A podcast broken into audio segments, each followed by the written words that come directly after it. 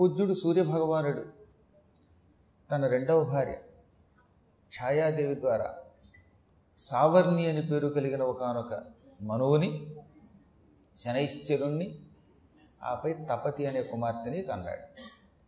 తనకి పిల్లలు పుట్టని క్రితం సంధ్యాదేవి పిల్లల్ని కన్నబిడ్డల్లా చాలా జాగ్రత్తగా చూసుకున్నది. కానీ తనకి పిల్లలు రాగానే ఆవిడలో ఉన్న ఒక వికారం బయటపడింది.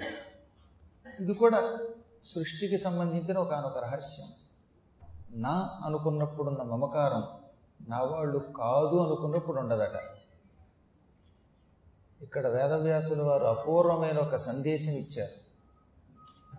ఒక వ్యక్తి నీ కొడుకు అని అనుకున్నప్పుడు వాడి మీద ఉన్న ప్రేమ పరాయి వాడి మీద ఎందుకు ఉండదు అంటే వాడితో ఉన్న స్నేహం సంపర్కం బంధం. ఒక అబ్బాయి పుట్టాడు. ఈ పిల్లవాడిని తీసుకెళ్ళి ఇంకో చోట ఎక్కడో పెట్టేసాం అనుకున్నాం. చిన్నప్పటి నుంచి వీడు నీ పిల్లాడని తెలియదు. నీ పిల్లవాడని తెలియకుండా ఎక్కడో పెరిగిన వాడు హఠాత్తుగా నీ దగ్గరకు వస్తే నువ్వు ప్రేమ చూపిస్తున్నావు చూపించట్లేదు. వాడు నీ పిల్లాడే అయినా. నీ దగ్గర పెరిగి నువ్వు వాడితో స్నేహం ఏర్పాటు చేసుకుంటేనే వాడి మీద వ్యామోహం వస్తుంది. కాబట్టి స్నేహం అనేది కేవలం రక్త సంబంధం కాదట. అతనితో ఉన్నటువంటి పరిచయం వల్ల అనుబంధము వల్ల ఆ వ్యక్తి మీద వ్యామోహం వస్తుంది. అందుకే దీనికి సంగతి సాంగత్యము అంటే బాగా దగ్గర సంబంధము స్నేహము అని పేరు. ఏ వస్తువుతో అయినా ఎక్కువ కాలం మనకి అనుబంధం ఉంటే దానితో రాకపోకలుంటే దాన్ని మనం సేవిస్తూ ఉంటే అప్పుడు మనం ఏం చేస్తాం అన్నమాట? వాటి మీద ఎక్కువ వ్యామోహం ఏర్పాటు చేసుకుంటాం. ఉదాహరణకి నేను చెప్పాను చాలాసార్లు మీకు కుర్చీలు కూడా అటువంటివే. ఇంట్లో కుర్చీలు మంచాలు మన గదులు మన ప్రాంతం వీటితో ఎక్కువ స్నేహం ఉండబట్టే వాటి మీద వ్యామోహం వస్తుంది. కాబట్టి కన్నబిడ్డైనా పుట్టి పుట్టగానే మనకి తెలియకుండా రహస్యంగా ఎవడో ఎత్తుకుపోయి పెంచితే ఆ తర్వాత వాడు పెద్దాడయ్యి వచ్చాక నేను నీ కొడుకునన్నా వాడి మీద అంత ఎక్కువ వ్యామోహం ఉండదు. అదే నీ చేతుల్లో పెరిగినప్పుడు మాత్రమే మమత్వం ఏర్పడుతుంది. ఈ మమకారం మనిషిని సంసారం అనేటటువంటి ఒక బంధంలోకి తోస్తుంది. కాబట్టి సంధ్యాదేవి పిల్లల్ని తన పిల్లలు అనుకోలేక ఛాయాదేవి వాళ్ళని పక్షపాతంతో చూసి వాడిని ఏడిపించింది. ఒకనొకనాడు యమధర్మరాజు గారికి పాసిపోయిన వస్తువులు పెట్టేదిట. ఇలాంటి వస్తువులు సాధారణంగా పని వాళ్ళకు కూడా పెట్టకూడదు.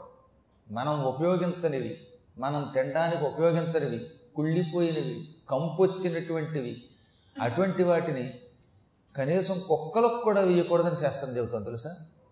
వాటంతటా ఇష్టపడితే పెంట మీద వేస్తే తినచ్చేమో కానీ కావాలని నీచ జంతువులకు కూడా వ్యర్థ పదార్థం పెట్టద్దు. వీలున్నంత వరకు పెడితే మంచి పదార్థం పెట్టు. లేకపోతే పెట్టకు అని శాస్త్రం చెబుతుంటే మహాత్ముడైన యముణ్ణి పిలిచి అతనికి కుళ్ళిపోయిన ఆహార పదార్థం పెడితే అతను తట్టుకోలేక నువ్వు నిజంగా ఈ నా తల్లివేనా? అని ధిక్కరించాడు.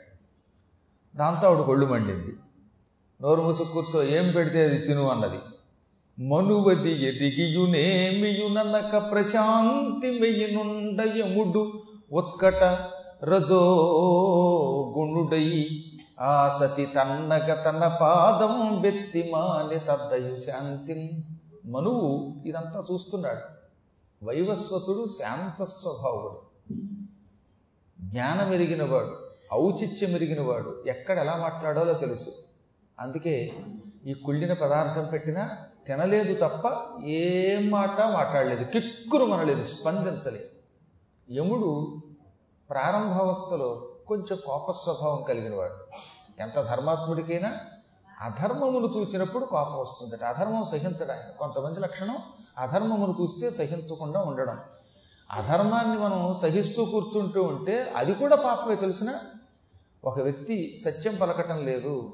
చెయ్యరాని పని చేస్తున్నాడు. అప్పుడు మనకెందుకు? మనకి దీనివల్ల ఏమైనా ప్రమాదం వస్తుందేమో? దాని మీద స్పందిస్తే మనకేమైనా కొంప ములుగుతుందేమో అని స్పందించకపోతే అది మన పతనమునకు హేతు అవుతుంది భారతంలో శ్రీకృష్ణ పరమాత్మ చెప్పిన సూక్తది సారపు ధర్మమున్ విమల సత్యము పాపము చేత బొంకుచే పారము పొందలేక చెడబారినదైన వ్యవస్థ వారలు పెట్ట చేసినది వారల చేటుగు గాని ధర్మ నిస్తారకమయ్యు సత్య శుభదాయకమయ్యును దైవముండెడిన్. సత్యం అసత్యం వల్ల పాడైపోతున్నప్పుడు ధర్మం అధర్మం వల్ల నాశనం అయిపోతున్నప్పుడు నాకెందుకు వచ్చిందిలే? దీన్ని రక్షించడానికి మనం కూరుకుంటే మన ఆస్తులకి ప్రమాదమేమో? ఆయన్ని బహిష్కరించినట్టే మన్ని కూడా నగరం నుంచి బహిష్కరిస్తారేమో? అని కిక్కులు మనకుండా ఊరుకుంటే ఈ సత్యధర్మాలను రక్షించడానికి దేవుడు ఎలాగో ఉంటాడు. కానీ నువ్వు ఊరుకున్నావుగా కిక్కురు మనకుండా? అందువల్ల నేను నెత్తురు కొక్కునేలా చేస్తానన్నాడు సత్యానికి అధర్మానికి మధ్యలో యుద్ధం జరుగుతున్నప్పుడు ధర్మాధర్మ యుద్ధం సత్యాసత్య యుద్ధం జరుగుతున్నప్పుడు నువ్వు స్పందించాలి. ఈ మధ్యన చాలామందికి పిరికితనం ఎక్కువైపోయింది. అందులో ముఖ్యంగా మనవాళ్ళకే ఈ హిందువులకి ఈ పిరికితనం ఎక్కువ అనమాట ఈ పిరికితనంతో ఏం చేస్తాడు? వాడెవడదో మనకెందుకు వచ్చిందిరే ఇవాళ ఆయన గంటేసిన వాడు మనం మాట్లాడితే మన గంటుతాడేమో అనుకుంటాడు. నీ బోడి ఆస్తి కోసం ఒక నాస్తికుడిని ఎదుర్కోకపోతే నువ్వు నాస్తి అవుతావు. నీకు తగిన శాస్త్రి జరుగుతుంది ఇంతవరకు నువ్వు సంపాదించిన ఈ ఉపాస్తి అంతా ఎగిరిపోతుంది. నీ తపశ్శక్తి అంతా నశించిపోతుంది. కాబట్టి ఈ రోజు నుంచి గుర్తుపెట్టుకోండి. బాబోయ్ బాబోయ్ బాబోయ్ అనకండి. అన్నిటికీ భయపడకండి. భయం అనేది అత్యంత హేయమైన వస్తువట. అందుకే క్షుద్రం హృదయ దౌర్బల్యం త్యక్తోత్తిష్ట పరంతప అని అర్జునుడికి కృష్ణుడు బోధించాడు. హృదయ దౌర్బల్యం ఈ మానసికమైన భయం ఉందే ఈ దుర్బలత్వం ఇది అల్పం నీచం క్షుద్రం అన్నాడు అది. దాన్ని విడిచిపెట్టు. ఎప్పుడైనా ధర్మం కోసం ధైర్యంగా నిలబడాలన్నమాట.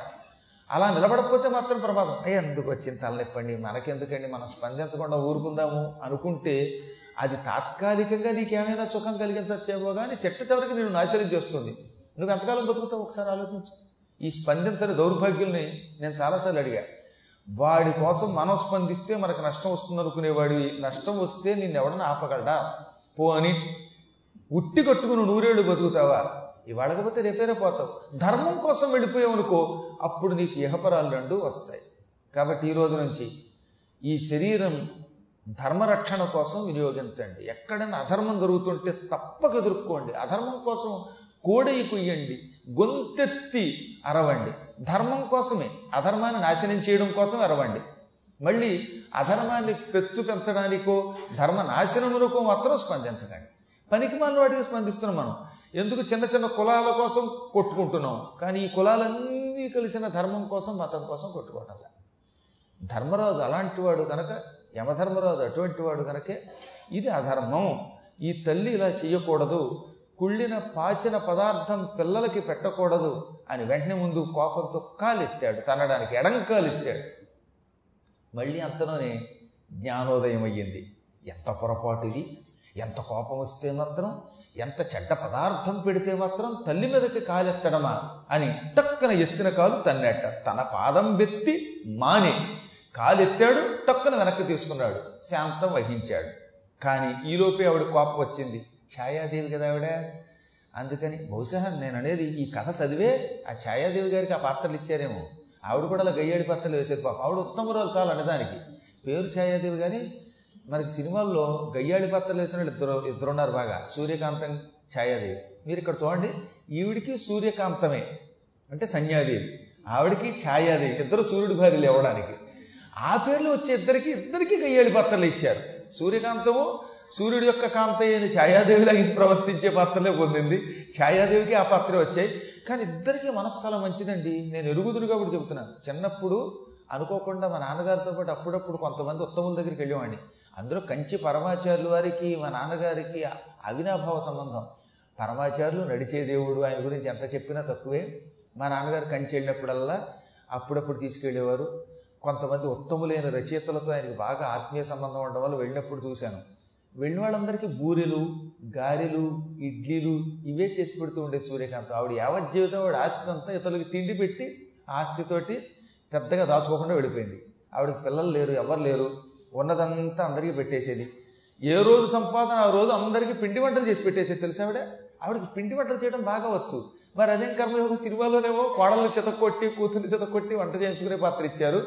ఆవిడ వేసినంత బాగా బూరెలు కానీ గారెలు కానీ బొబ్బట్లు కానీ ఇంకెవ్వరూ వేయలేదు. అంత ఉత్తమురాలు పాపం. అలాగే ఛాయాదేవి. ఆవిడ అంతే.